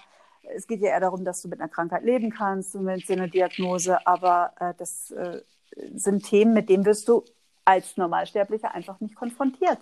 Das ist auch ganz okay und das ist auch ganz klar, dass man da mit denen sich nicht austauschen kann. Sie bemühen sich alle, klar. Ja. Aber das, das ist so eine Emotionssache, das ist so eine andere Ebene. Das kann man auch nicht erklären. Auf jeden, ja, nee, auf jeden Fall. Also ich sag mal, dass, dass da auch einfach viel, auch einfach viel Verdrängung im Spiel auch bei dem Gegenüber ist, der es halt nicht hat. Das ist mir halt auch oft, oft aufgefallen. Ähm, also ja. zum, Beispiel, zum Beispiel, die Sache ist ja, ähm, Schilddrüse sitzt, sitzt ja am Hals und dementsprechend meine Narbe ist natürlich schön sichtbar, weil ich halt T-Shirts oder, oder also nur einfache Pullover, sage ich mal, trage. Jetzt Rollkragenpullover versteckt das immer schön, aber der Rest halt nicht. Ähm, und dann, wie, also habe ich auch erzählt, ich bin im Sommer ja oft dann am Strand gewesen. Ähm, und ich war hier noch einigermaßen frisch gewesen. Sprich, ich bin natürlich oft gefragt worden, oh, was hast du denn da am Hals? Oder was darf ich fragen, mm. was du da hast? So. Ähm, mm. Die meisten, die meisten sind damit wirklich sehr cool umgegangen. Ich habe es halt, hab's halt, wie gesagt, von Anfang an offen gehandhabt, weil ich hatte, erstens hatte ich aber irgendwie keine Lust mehr, manche Ausreden ausdenken zu müssen, warum ich zum Beispiel jetzt nicht mitkommen könnte oder sonst irgendwas. Zweitens, das ist noch einfach blöd. Also ich, also ich finde dieses, dieses. Ähm, nee, ich finde das super. Es ist ja toll, dass du damit offen umgehen kannst. Ist ja auch wichtig. Ist ja auch so ein ganz wichtiges mm. Thema in der Gesellschaft, Entorbisierung. Und das kannst du damit erreichen. Aber die Leute, wie haben die reagiert? Also du sagst eher locker, hast du gerade also, gesagt. Also, Wundert mich. Also, was heißt locker? Aber ich sag mal wirklich gut. die waren natürlich einfach so, oh Gott, äh, oder, oder wirklich so, ach, ach du Scheiße und sowas einfach halt. Ähm, aber dann war auch wirklich so, okay, krass. Und also, und, äh, was hast du da gehabt? Oder, oder also was war das genau? Wie ist das festgestellt worden und sowas einfach? Ähm, und wie geht, also natürlich auch, wie geht's dir und sowas? Ähm, ich habe ich, ich hab aber selten blöde Reaktion bekommen, sage ich mal. Also ich glaube, ich glaube tatsächlich nur ein oder zweimal, zweimal. Das eine, eine gewesen, war auf irgendeiner Party in Frankfurt gewesen, ähm, in dem Studentenwohnheim. Und äh, dann auch, also das, das war ein paar Wochen danach gewesen, die Nase war auch noch schön rot, man hat sie noch schön gesehen. Ich hatte mich unterhalten ich war, auch ein bisschen betrunken gewesen, hatte, mich, hatte mich mit so Mädchen unterhalten, wir haben es echt gut verstanden, waren uns ein bisschen am Flirten gewesen halt. Und dann fragte ich, was ich am Hals habe. Ich halt selbstverständlich erzählt, was das war. Und sie, äh, und sie guckt mich an, an, fällt also aus dem Gesicht und sagt dann so, oh. Ich dann so, ich dann so, ja, ich weiß, es ist ein Schock, aber sie, sie, sie, sie dann so, ja, nee, ich, ich finde dich zwar jetzt so ganz nett halt, aber ähm, ich meine, stirbst du dann bald? Ist jetzt nicht böse gemeint, aber ich, aber ist in dem Alter will ich mich damit noch nicht beschäftigen, hat sie gesagt, und dann ist sie umgedreht und verkehrt gemacht. Da dachte ich auch so, krass, das war jetzt mal mehr als asozial, diese Reaktion. Ähm, hm. Also jetzt nachher, auf jeden Fall. Also jetzt sage ich so, okay, das war garantiert auch nicht böse gemeint. Klar, man hätte es besser ja. erwarten. Also ich sag nochmal ganz ehrlich, man fragt keinen Krebskranken oder Krebspatienten oder sonst irgendwas. Man fragt niemanden, stirbst du bald. Also Nee, äh, Entschuldigung. das macht man nicht. Ja. Das stimmt. Entschuldigung. ich habe da jetzt gar nicht so drüber nachgedacht, also, weil man ist ja alles gewohnt irgendwie. Ja, ja, eben. Ja, es ist halt auch so eine Unsicherheit, habe ich ja jetzt so rausgehört. Weißt du, klar war es dumm, aber ich sehe da jetzt gerade so die Unsicherheit, aber das stimmt schon. Ich meine, ich bin, äh, ja, die ist ja, 20 gewesen oder jung, ja. Klar. Eben genau. Also, ist also, nicht okay, klar, das ist schon, ist schon demütigend auch, ja. Keine ja, nee, klar, also die Sache, ich bin da voll bei dir. Also ich sag mal, es ist nicht, dass, dass ich jetzt sag so, sag so, ja, boah, nee, äh, die kann ich jetzt was von nicht leiden. Ich bin so, nee, das ist einfach nur, die war geschockt, die, die war leicht betrunken gewesen, die, die wusste nicht, wusste sich nicht anders zu helfen einfach. Die, das ist einfach nur rausgeflutscht und, und äh, einfach so, sag mal, so ein bisschen Flucht, so Fluchtreaktion, sage ich mal, so, so Kampf ja. oder und sie hat die Flucht ergriffen. Ähm, ja, aus Ängsten heraus. Aber klar ja. ist es für dich demütigend. Ich meine, da muss man nicht drüber reden, ne? Also Das ist ja auch diese, dieses, diesen Spagat, den wir haben. Ich meine, offen sein ist super und, und gut, aber wann, wie, wo und wie weit, ne, muss man immer so ein bisschen ja. eruieren. Das lernt man auch so mit der Zeit. Aber wir machen auch den Podcast, um dass das mal einfach normal ist, chronische Krankheit. Also Krebs zähle ich auch als chronische Krankheit. Also ich bin ja palliativ, aber äh, mhm. ich sage, es gibt ja auch noch andere Krankheiten. Es gibt ja Behinderte, die haben die Probleme auch. Aber ja, wir haben nun mal Krebs. Also was sollen wir über andere jetzt reden? Jetzt kümmern sich um sich selbst. Ah, nee, das war eine Sache, die hatte ich danach dann auch gelernt. Ich hatte einfach gesagt, so, okay, ich gehe damit weiter aber noch offen um, aber ich warte vielleicht erstmal ein bisschen, bevor ich es mir erzähle. Also, oder ich gucke am besten einfach erstmal oder versuche die andere Person einzuschätzen, wie sie damit am besten umgehen könnte. Ja. Mhm. Und also jetzt, also, ja, also jetzt inzwischen, ich fahre ganz gut damit in diese Richtung. Also ich bin da gerne mit offen Ohr, aber ich, ich sag mal, es ist, ist vielleicht jetzt nicht das erste, wenn ich mir fragt, so, was hast du da nicht im Hals? Was gesagt, so, ja, hatte eine Operation erstmal danach. Wenn ich merke, so, okay, die Person, der kann ich das erzählen oder ist ein bisschen Vertrauensbasis einfach da, dann erzähle ich auch, was das dann war oder so, oder. Ja. Ja, aber die meisten sind halt doch, ohne das Böse zu nehmen, einfach zu erschrocken. Ich hatte auch so eine Phase, da habe ich das jedem so erzählt, weil das für mich schon selber so normal ist. Ne? Und ja. dann vergisst du immer, was es bei den anderen auslöst. Das, ich merke nur, wie, ja, ja, nee. mir eigentlich auch letztendlich aus dem Weg gehen, ne? Also weil die man nicht damit umgehen können. Wie ja klar, Lungenkrebs rattert erstmal sowieso alt und Raucher, also dann sehe ich ja noch so gesund aus, ist ja auch normal okay, aber dieses Krebs und Lungenkrebs und Palliativ, das ist zu viel für die Leute.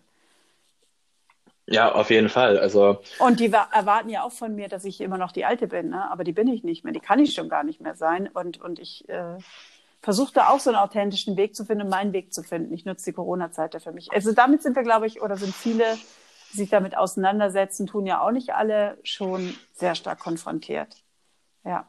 Mhm. Ja, nee, das ist, das ist halt auch die Sache, ähm, ich sag mal, ähm, ich habe es ja schon gesagt, ich sag mal, dieses, das, was früher für mich normal war, das war in dem Moment vorbei, wo mir die, wo mir die Diagnose ins Gesicht gesagt worden ist. Ähm, ja.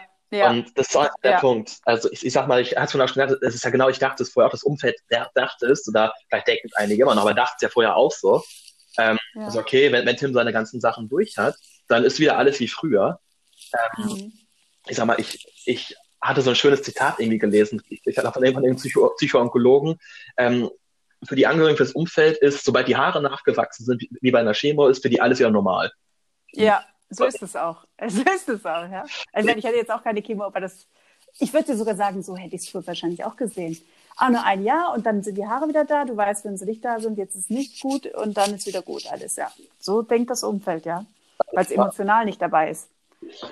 Auf jeden Fall. Also, also ich hätte mir auch so gesagt, so komm, eine Radiotherapie vorbei ist, die erste ist alles gut. Wenn die zweite vorbei ist, dann lebe ich danach komplett normal weiter. Inzwischen bin ich so, ich sage, komm, ich lebe, also jetzt, jetzt schon, ich länger bin, sage ich, lebe einfach jetzt normal weiter oder mein neues Normal, nennen es mal so. Ähm, Lebst du denn bewusster, Entschuldigung? Also ich meine, ähm, weil du das so irgendwie unbewusst im Nacken hast, ich meine, da kann man vielleicht auch nochmal dran arbeiten, also ohne dir jetzt irgendwelche Ratschläge zu geben, weil das finde ich ja selber blöd, aber Ängste spielen ja auch eine Rolle, das darf man auch nicht unter, sollte man vielleicht auch nicht unterdrücken. Also wenn du da so offen mit umgehst, weil man hat ja auch Ängste, das sagt, du hast ja dann eine Kontrolluntersuchung und so. Das, Angst spielt da ja immer eine Rolle. Ich habe auch Kontrolluntersuchungen und naja. äh, gehe da nicht nüchtern rein. Also das ist halt dann so, so nach dem Motto, ja, ist halt so. Ja klar, nee, das ist, ähm, also ich muss sagen, ich äh, ich lebe wirklich bewusster, also auf jeden Fall. Also ich muss generell sagen, ich, ich habe davor schon relativ bewusst eigentlich gelebt. Ähm, mhm. Also ich hatte ja, wie gesagt, ich hatte mich auch, mit Themen. Ja, yeah, gesund ernährt und, und Sport. Ich habe genau, schon, ja, klar. Und Spiritualität habe ich auch vorher schon mit beschäftigt gehabt, ein bisschen halt. Aber jetzt ist mal ein ganz mhm. anderes Level irgendwie. Also ich bin jetzt, ich sag mal, ähm, Sachen, die mich, die mich vielleicht früher ein bisschen mehr gestresst hätten, bin ich jetzt so, ach komm, das ist kein richtiges Problem. So, also ist es schon ein Problem, ähm, aber jetzt keins, weswegen ich mich jetzt stressen muss oder sowas. Also ich, ja. ich habe so einen anderen Blick irgendwie drauf bekommen und ja. Und ich, ich bin auch viel mehr, also früher war ich immer so ein bisschen unruhig, weil so, okay, nee, das muss jetzt passieren, jetzt bin ich so, ich, äh, ich überleg's, okay, Tim, ganz ehrlich, das ist auch ein Rat, den hat, den hat mir tatsächlich meine beste Freundin gegeben gehabt, was ich selber auch immer so mache, also ohne Krebs so, aber finde ich voll gut. Sie sagt mir so, okay, wenn ich vor irgendwas bin, was mich so ein bisschen hibbelig macht oder unsicher, dann frage ich mir so, okay, kann ich was dran ändern? Ja, dann tue ich's. Nein, dann lasse ich's sein und dann warte ich ab, was ja. passiert. Ist zwar mal einfacher gesagt als getan, aber jetzt ist es wirklich so, dass ich sage so, ey, also danach lebe ich jetzt einfach und ich bin viel entspannter, aber vor allem auch, ich genieße die Augenblicke auch viel mehr. Also, mhm. also ich sag mal, ich, ich bin zwar ein echter Fan davon, Fotos zu machen von irgendwelchen, also von irgendwelchen, also mit irgendwelchen Leuten, irgendwelche Events und was, weil, also, wird zu meiner Wohnung sehen, die ist, die ist auch tapeziert mit Fotos gefühlt, mit mir und meinen Freunden. Mhm. Aber jetzt bin ich eher so, mhm. dass ich sage, okay, dass das Handy, wenn ich mit anderen Leuten treffe, und das ist auch wirklich nur ein einfaches Treffen, die Tasche mit einem Kumpel zusammen zu zocken, ähm, das Handy bleibt die ganze Zeit, eigentlich, eigentlich Zeit in der Tasche, weil ich mich eher auf den Moment konzentriere. Und mhm, äh, mhm, das wird viel besser, weil ich bekomme plötzlich viel mehr mit einfach und ähm, bin auch allgemein auch irgendwie viel entspannter und auch viel ähm, energetischer einfach. Also ich bin viel mehr, ich fühle mich schon, also, also ich fühle mich schon so voller Tagdrang und voller Energie, aber so eine ruhige Energie, sage ich mal. Also ich sag mal irgendwie so, ich bin so ich kann jetzt viel machen, aber auf eine ruhige Art. Und davor war ich immer so ein bisschen auch viel Energie, aber erst ein bisschen hibbeliger und so ein bisschen los, los, los, wie, weiß ich nicht, wie so ein aufgeregter mm. Hund, der Gassi gehen möchte, sage ich mal. Ähm, mm. Und das ist jetzt viel anders und viel besser geworden. Also jetzt zum Beispiel, also jetzt, jetzt gönne ich mir mal eher auch mal eine ruhige Pause und sagst du, okay, ich bin mal einen Abend jetzt, wo ich mal nichts vorhab, super. Ich, ich entspanne mich, ich koche mir was Gutes zu essen und vielleicht ein bisschen Fernseher an oder ich lese was oder keine Ahnung was oder mal schauen, was ich mache, so, aber einfach. Mhm. Und ja, also das, ich muss sagen, ähm, müsste ich den Krebs einen Sinn geben, äh, dann wäre es auf jeden Fall diese ganzen Entwicklungen, die bisher gekommen sind in diese Richtung und auch was noch alles kommen wird. Ich bin ja noch mitten im Prozess drin. Ne? Ähm, ja. Also, also das, das hat mir auch geholfen tatsächlich. Also das war auch die andere Sache, die mich auch beschäftigt ich habe einfach keinen Sinn gesehen. Ich war so, okay, ich habe meinen ganzen Sinn verloren, also warum ist mir das passiert? Warum bin ich krank geworden? Und dann weißt du, okay, mhm. medizinisch kann man mir einfach keinen Sinn geben, warum das passiert ist. Mhm. keine Ursache dafür. Dann mhm. gehe ich mir jetzt einfach selber ein, warum das passiert ist. Also warum genau Schicksal, Universum jetzt gesagt hat, Tim, was passiert dir jetzt? Einfach, ich, hab, mhm. ich sollte was draus lernen, sage ich mir einfach selber. Mhm. Mhm. Ähm, es, manchmal, es war wie so ein, es war wie so ein Einschnitt, sage ich mal, so ein, also nicht, wie so ein, wie so ein Moment, so, ey, bleib mal stehen und überleg mal und mach, also ich fand mein Leben davor schon super, aber jetzt, aber jetzt mach dein Leben jetzt noch besser. Ja. Ja, es ist interessant. Ähm, viele, äh, ich, ich sehe das ja auch so, gehen ja in die Richtung und viele tun das ja auch. Also findest du nicht auf den ersten Blick, aber versteckt. Ich kenne auch welche auf Instagram.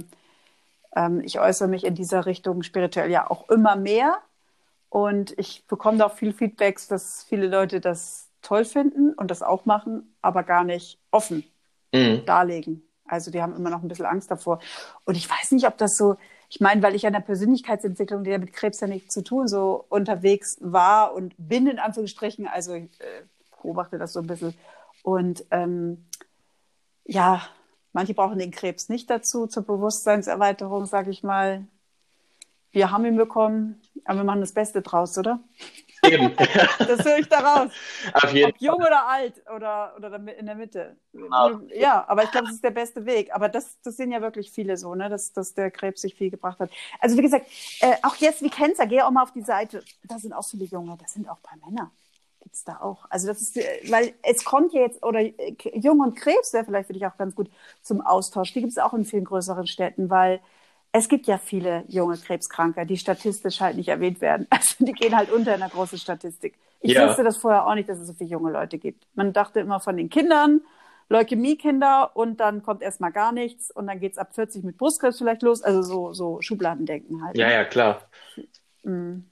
Aber das gibt es viele und zum Austausch. Und ich glaube, das ist auch wirklich wichtig. Und du bist auf jeden Fall, also nach meinem Gefühl, auf dem richtigen Weg. Also vor allen Dingen, wichtig ist ja dein Gefühl und das klingt sehr zuversichtlich und das ist ja die Hauptsache. Und dass du einen Weg findest. Und ich finde es das toll, dass du deine Geschichte jetzt auch erzählt hast. Also so offen war es. Es ist echt total wichtig. Auch die Männer ändern sich. ja, nee, nee, auch richtig. Das ist einfach die Sache. Also ich sag mal, vom, tatsächlich im Dezember hat es doch anders ausgesehen. Da hatte ich meinen früheren Optimismus irgendwie voll verloren gehabt, meine frühere Zuversicht, aber die ist inzwischen jetzt wieder da und ist wieder weiter am Wachsen. Also äh, ja, Krisen sind ja auch wichtig, ne? Auf also, jeden Fall. Das darfst du ja nicht vergessen. Also das läuft ja nicht immer so, ich bin glücklich. Und man kann es auch zulassen halt einfach, ne? Und reingehen und so. Das ist ja auch ganz wichtig, gehört ja zum Lebensprozess letztendlich dazu. Und die zeigen dir ja auch wieder irgendwas, oder? Eben, also das ist auch meiner Meinung nach einfach der wichtigste oder der beste Weg einfach, wie man mit Krisen umgehen kann. Das habe ich selber auch gemerkt.